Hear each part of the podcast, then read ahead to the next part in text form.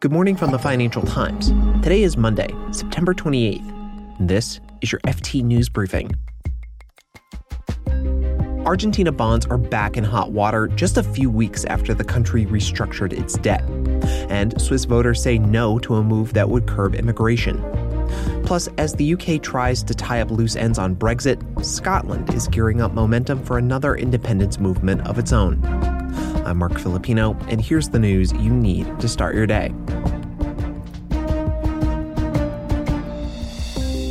Let's start by going back to the end of August.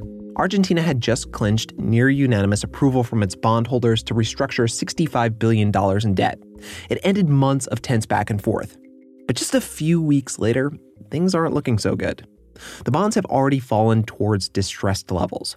One note that's set to mature in 2030, it's trading at 40 cents on the dollar, having debuted earlier this month just over 50 cents.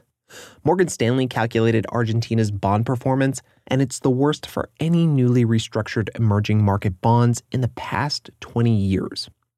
What makes this all so surprising is Argentina doesn't need to make a sizable repayment on the bonds until 2024, and interest rate payments are lower too.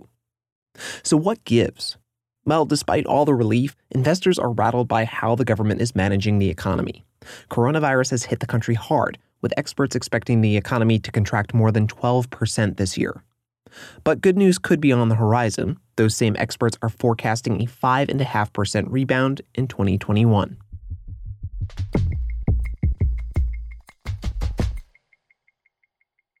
Immigration has been and continues to be a hot topic in the EU. And in Switzerland, the number of people coming into the country has been much higher than expected, creating a bit of a backlash. Now, Swiss voters went to the polls yesterday to decide how people move across their border. Should they keep the freedom of movement arrangements they currently have with Brussels, or let the Bern decide who should be allowed in?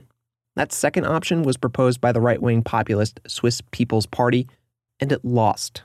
62% of the electorate voted against it, so immigration rules will stay as they are. And had the electorate voted yes, Switzerland would have stopped 6 other bilateral arrangements with the EU that are tied to free movement. Think measures on air and land freight, standards in medical and scientific equipment, and rules on public procurement. The no vote is also important because the measure could have set a precedent for other negotiations. Had Swiss voters restricted free movement, it could have opened the door for London to demand similar things during Brexit talks.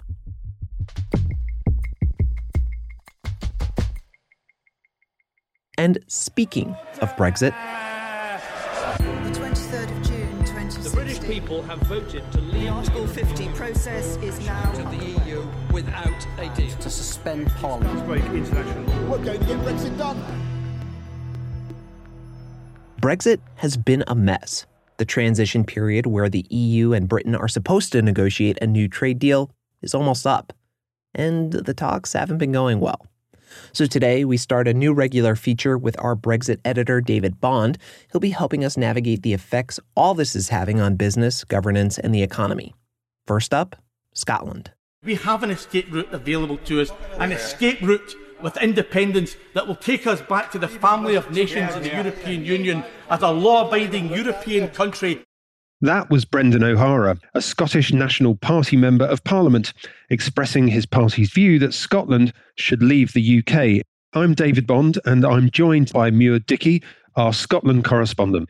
Muir, can you just set the scene for listeners here? Backing for independence has been growing in Scotland, with polls now showing a consistent lead for those who want to leave the UK. What's behind this shift in opinion, do you think? Well, it's certainly quite a moment. After 2014, where Scottish voters rejected leaving the UK by 55% to 45%, we've now had a number of different polls that all suggest that if we had a referendum again now, it would be the independent side that would win. So why have we got to this? Well, the obvious, clearest answer to that is Brexit. That's changed the whole terms of the UK constitutional debate since 2016. Scotland voted strongly to stay in the EU, and Brexit remains very unpopular. And there's been a clear shift towards support for independence among people who wanted membership of the EU. And combined with that, in recent months, we've had the effect of the coronavirus crisis, where although Scotland's overall response has been pretty similar to that of the UK as a whole, there is a very, very widespread belief in Scotland among Scottish voters that the Scottish Government has been handling the crisis better. Popularity and the support for Boris Johnson, which was already very low when the pandemic started, has fallen further. And of course, the recent internal market bill, which Boris Johnson's government has openly admitted would breach the withdrawal agreement with the European Union, has really angered the ruling SNP in Scotland. Here's Brendan O'Hara again. They want to unilaterally move the goalposts, renege on what they signed up to at the start of the year, and to take the UK's already diminished reputation further into the gutter and take a wrecking ball to the devolution settlement. A wrecking ball to the Scottish devolution settlement. What do you think he meant by that, Muir? Well, this is a very contested area.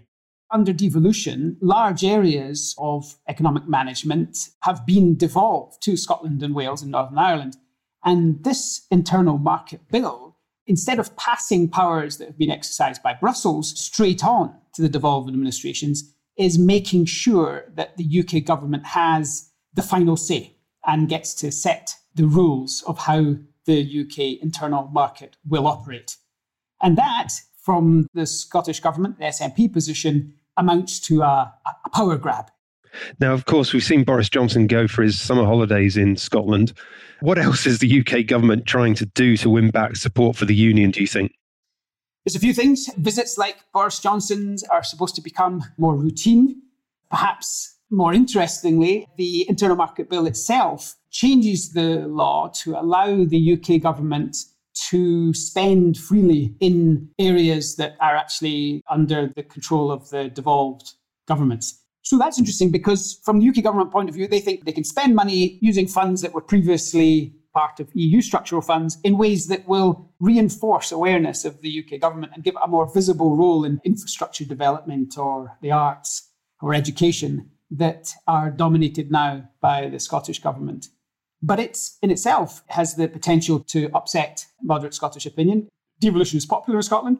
If it looks like London's trying to thrust its way back into that, then it also has the potential to further alienate Scots.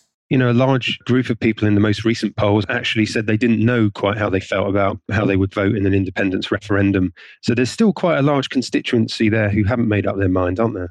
Yes, I certainly wouldn't argue that we should take anything as inevitable in the constitutional debate in Scotland. If there was to be a referendum in the near future, then there are elements of the debate that would get a lot more attention. And central to that would be the question of how difficult and how expensive divorce from the rest of the UK would be.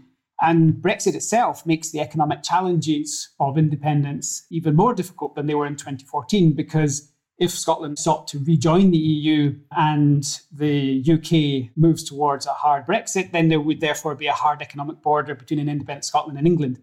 And England is hugely important as an export market for Scotland. And any disruption to that trade would be very economically difficult. And also, there would be a much wider deficit for Scotland than there is for the UK as a whole. So what do you think is going to happen next? Is there a real prospect of another vote, do you think, on independence? The next key moment is going to be the May elections for the Scottish Parliament. The opinion polls suggest that not only will there again be a majority of independents supporting MSPs after that election, but this time round, the SNP itself on its own may well have a majority. And assuming that the SNP and the pro-independent Scottish Greens run on unambiguous manifestos demanding another referendum, then if they win a majority, the pressure will be on to Westminster to approve one. Well, Muir Dickey is our Scotland correspondent. Thanks very much, Muir. Thank you, David. Great talking to you.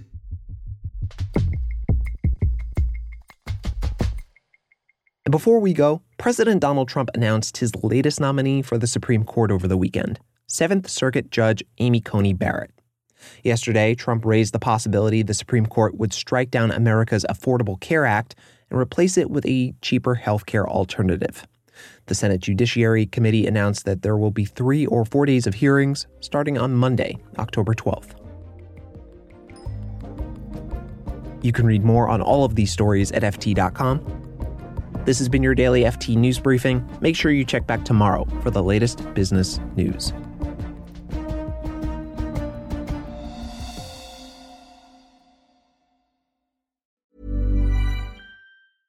Hi, this is Matt and Sean from Two Black Guys with Good Credit. From a local business to a global corporation. Partnering with Bank of America gives your operation access to exclusive digital tools, award-winning insights, and business solutions so powerful, you'll make every move matter. Visit bankofamerica.com/banking for business to learn more. What would you like the power to do? Bank of America, N.A., copyright 2024. Here at Bellingcat, we get to the bottom of things. From a global crisis to an underreported event, we find the facts using publicly available tools and resources, uncovering what is hidden on and below the surface. We connect the dots using social media posts, satellite images, and public records, and empower others to do the same by sharing how we do it. The ability to do so is only made possible by our readers, supporters, and community members. Care to join us? Learn how at bellingcat.com.